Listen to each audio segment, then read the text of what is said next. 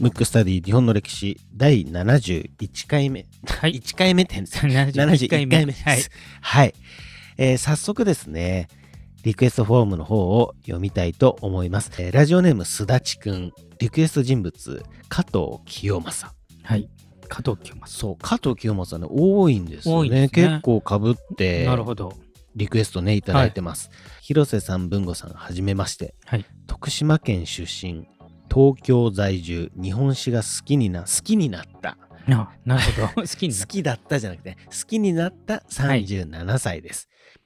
い、いつも外のランニング中に拝聴させてもらっています、はい、私はお城が好きで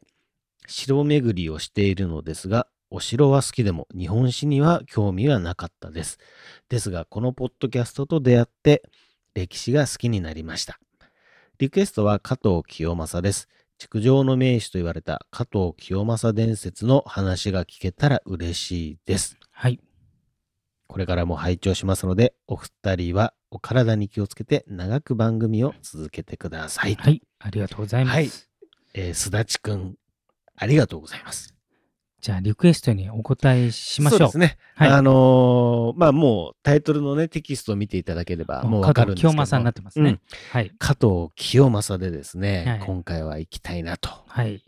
思いますけども。はい、じゃあ文具は加藤清正といえばなんかイメージあります？いや加藤清正はいやもちろん知ってましたよ、うん、知って名前は要は、うんうん、名前といえば築城、うんうん、とにかくお城は加藤清正なるほど、うん、ただ、うん、なんかあのいろんな書物とかね、うんうん、そういうイラストとか見ると、うんうん、あのすごいごっついじゃないですか、うんうん、ごっついね、うん、だからすごいごっついけど築城の名手なんだっていう、うんうん、その頭にハテナマークが飛んでましたね。なるほどある感じですね、うん、あのいろいろねあの脚色されてますからまあまあねそうですね、まあ、それはすべてのね、はい、だから正確にはなってないんですけど、うん、まあそれは誰でもですけど、はい、特にねイメージが加藤清正は結構違うんじゃないかなと僕は、うん、世間的にはなんかその豪傑みたいなね、うん、なんかこう戦い一直線みたいな、はいはいうん、あの武断派って言われてる派に属してる部分もあるんですけど、うん、実は当初 も, もともとのちょっとちっちゃい頃の話をすると、うんあの秀吉子飼いの人だもんあそっかそうありましたねこの話、うん、そうそうそう、うん、あの北の真所の時をやったと思うんですけど、はいうんうん、秀吉っていうのは実施がもうだいぶ晩年になって秀頼って言いますけど、うん、いなかったんで近所の、うんまあ、近くに住んでる人のちっちゃい子供を可愛がってたんですよ、うん、で親を亡くした人が、うん、そのうちの一人が加藤清正なんで、うんまあ、だから事実上も秀吉の子同然に育ってますから、うんはい、それがやっぱ優秀な子が多くて、うん、あの育っていくんでまあだから北の真所と秀吉のまあ子供に近い位置でこう育つわけですよ、うんはい、でただ秀吉は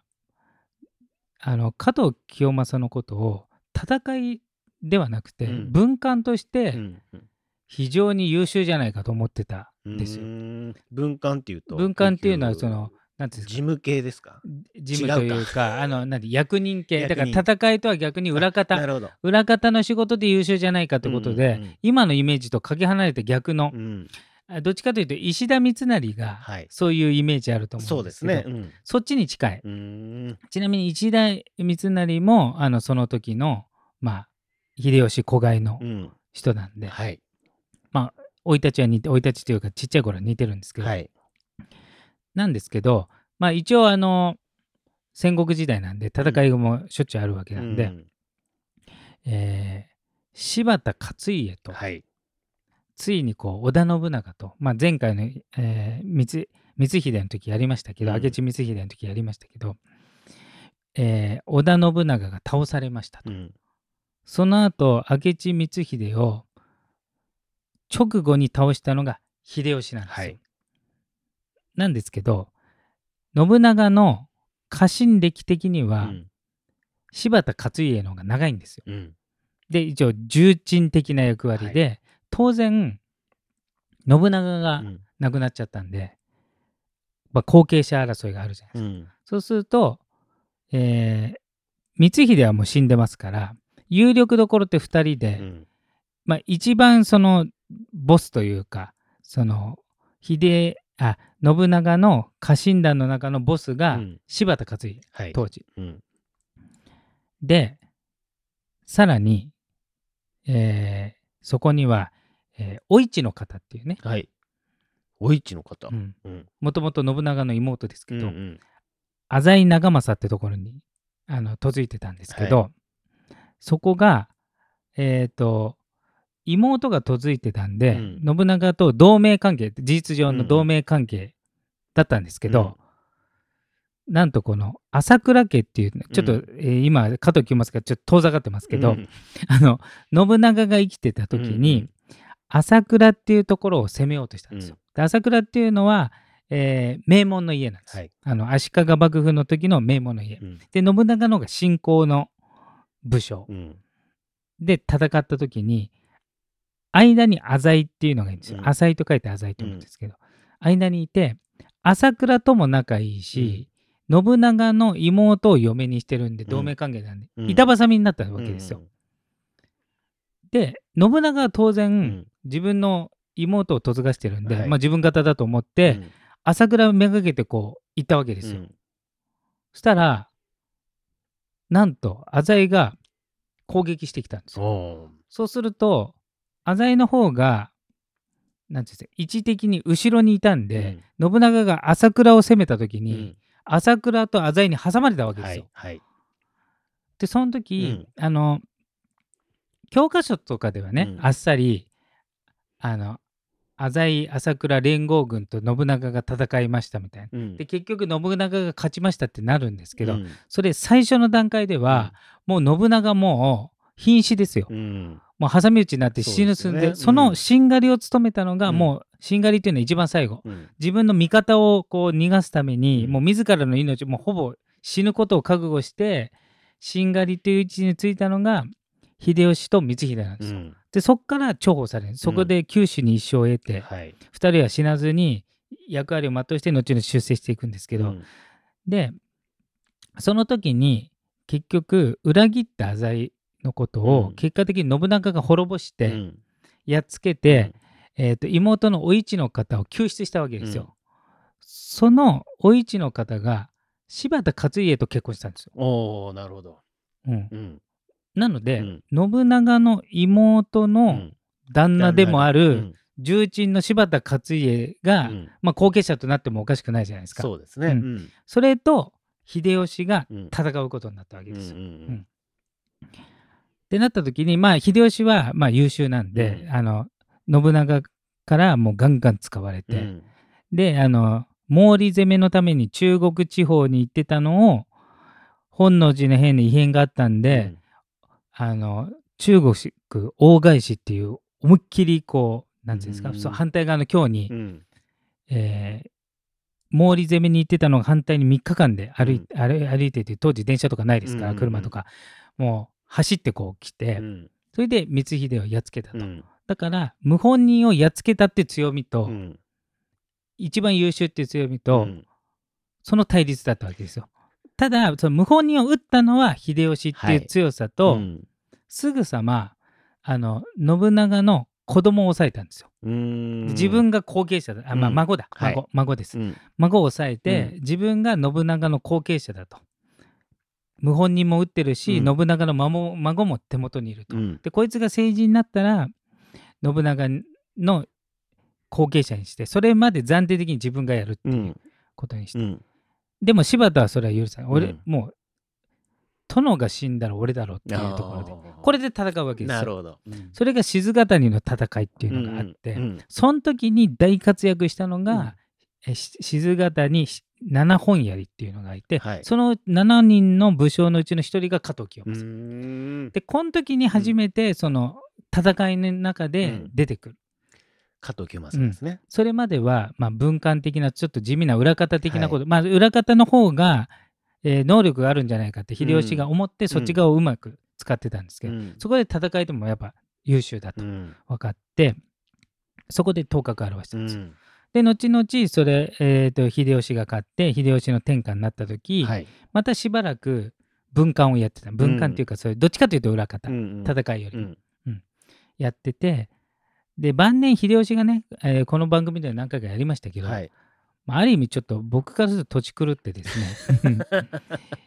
もう日本は統一したから、うん、明を攻めたいと、うん、要するに中国を攻めたい、ねうん、でその途中段階として朝鮮を攻めたいと、うん、いうことで、別にその朝鮮を攻める意味もないし、うん、ただの野望のために攻めるとなった時、国内じゃないか船で渡っていろいろするじゃないですか、うん、いろいろ大変な中のえー、と大将として加藤清正が派遣されるわけですよ、はい、でこれにかいやってるんでにかいとも大将なんですけど、うんえー、結構やっぱねそこでも戦功を上げるんですけど、うん、結局やっぱ補給との関係とか、補給っていうのは食料とか食料とかそういうことですね、うん、結局海を渡っていってるんで、うん、そういうの大事じゃないですか、戦いだけじゃなくて、まあ、今行ったとしても大変ですからねだから結局あの、まあ、戦いには勝つんだけど、うん、最終的にはそこをずっと抑えきれないし、うん、明のいわば属国だったので、うん、明からも、まあ、攻撃されるわけじゃないですか、はい、でどう考えても当時の明の方が強いんで、うんうん、勝てるわけないんですよ、うん、ただのこの秀吉の妄想なんでね、うんで現場の人はもう分かってるわけですよ、うんうん、でも殿が行けって言っててこう逆らうわけにいかないからってこう迷ってた時に、うん、結局最終的には殿の意向をある程度無視して単独で講和を結んで帰ってくるみたいな感じなんですけど、はいうん、だから加藤清正は、うん、ある意味秀吉的には文官というか裏方としての才能を重く見られたんですけど、うん、そこの賤ヶ岳の戦いと、うんその朝鮮出兵の時に大活躍したんで文官のあ、えー、とそっか武人のイメージが ね, ね、うんうん、武将的な、ね、武将的な、うんうんうん、なんであの築城の名士っ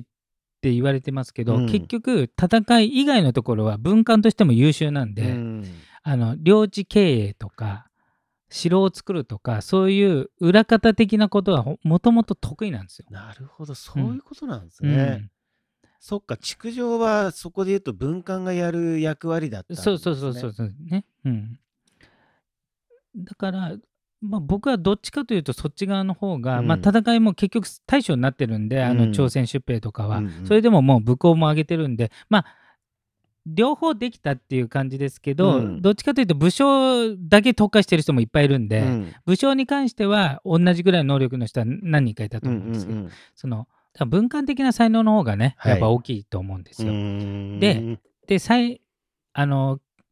晩年というかは、はい、秀吉が亡くなっちゃったんで、うん、そうすると秀吉がまあ親ほぼ親なんですよ、うんうん、死んじゃったんで、うん、そうすると力が家康が持つじゃないですか、うん、そしたら文庫どう、どういう振る舞いします？あーもうどっちかですね、うん、なびくか、うん、拒否するかですよねってなった時、うん、一応身の危険もあるので、うん、秀吉に恩は感じつつも、うん、家康に接近するわけですよ、うん、かといってやっぱ秀吉のことは恩があるんで、うん、なんとか豊臣家を残したいということで、うん、結構間に立って板挟みの状態になるんですよ、うん、で他の人は完全に秀吉を見限って家康がつく人も い, るいたんですよ、はい、で石田三成みたくもう完全に秀吉側に立って戦って関ヶ原で負けちゃったやつもいて、うんうん、で加藤清正は両方両軸にいて両方の間を持って、うん、豊臣方の存続も図ってたんですけど、うん、その間を取り持ってる間に急死しちゃったんですよ。うーん突然死、本当に突然なんですね、うん、だからねこれいろんな説があるんで、そうでしょうね、そうなりますよね。だから家康殺した説もあるんですよ。うーんまあ出てきますよね、うん、それね。家康はやっぱりもう豊臣滅ぼしたい、うんまあ、後々滅ぼしましたから、うん、やっぱ間にこう立たれる有力大名が嫌じゃないですか。そうですよね、うん、しかも育ての親がね、うん、そうそうそう秀吉ですからね、うん、だから僕は毒殺じゃないかなとは思ってるんですけど、うん、だから最後ねすごく突然死んじゃったんで、うん、あのなかなかちょっとこう未練があって死んじゃったんじゃないかなっていうのはあるんですけど、うん、そうなんだ、うん、なんか た, ただ武将のところは、うんうん、たまたまなんです。たまたまって変か、うん、まあ、あの両方能力あったことは間違いないですけど、いろいろ紐解いてみるとやっぱりその裏方の方がやっぱ秀吉が見抜いたように、うん、まあ、ちっちゃい頃は見てますから、うんうん、優秀だったんじゃない。だから築城を本当にいろんなとこでさせたらもっとすごかったの。あ、まあいろんなとこでやってますけど、そうですよね。で実際あのやっぱ天下の名城と言われてますから、うん、そっちの能力すごいあったんじゃないかなと。だからそこがちょっと世間のイメージと若干違って、そうですね、うん、あの豪傑なイメージも、うん、まあ確かにあるんですけど、それ以上に、うん、裏方の才能があったんじゃないかと。そうだよな、はい、だってあれはいつの大河だ、真田丸か、うんうんうんね、真田丸の時の加藤清正の描かれ方は、うん、どちらかというと文官っていうよりも、うん、非常に豪傑な武将の描かれ方ですもんね。うんうん、あれ石田三成とコントラストをつけるために、ね、うん、であの親友の福島正則はもうまさに、はい、豪傑だった、うん、ちょっとそれとねすごい仲良しだったんで、なるほど、まあ、そこの部分があったと思うんですよね。まあ大河、まあ、ドラマですからね、うん、そうですね、うんうん、そうなんだ。ただ武将としてもあの優秀だったことは間違いないんで、はいはい、けどやっぱり最初に秀吉が見抜いてたように、うんうん、文官で、うん、もっと言うともっといろいろお城を建てて建ててたら、そうですね、今はちょっともっと、うん、あったかもしれないですね、ね、あったかもしれないってことですね、うんうん、はい、なるほど、そんな感じです、ね、はい、はい、えー、今回のテーマは加藤清正でした。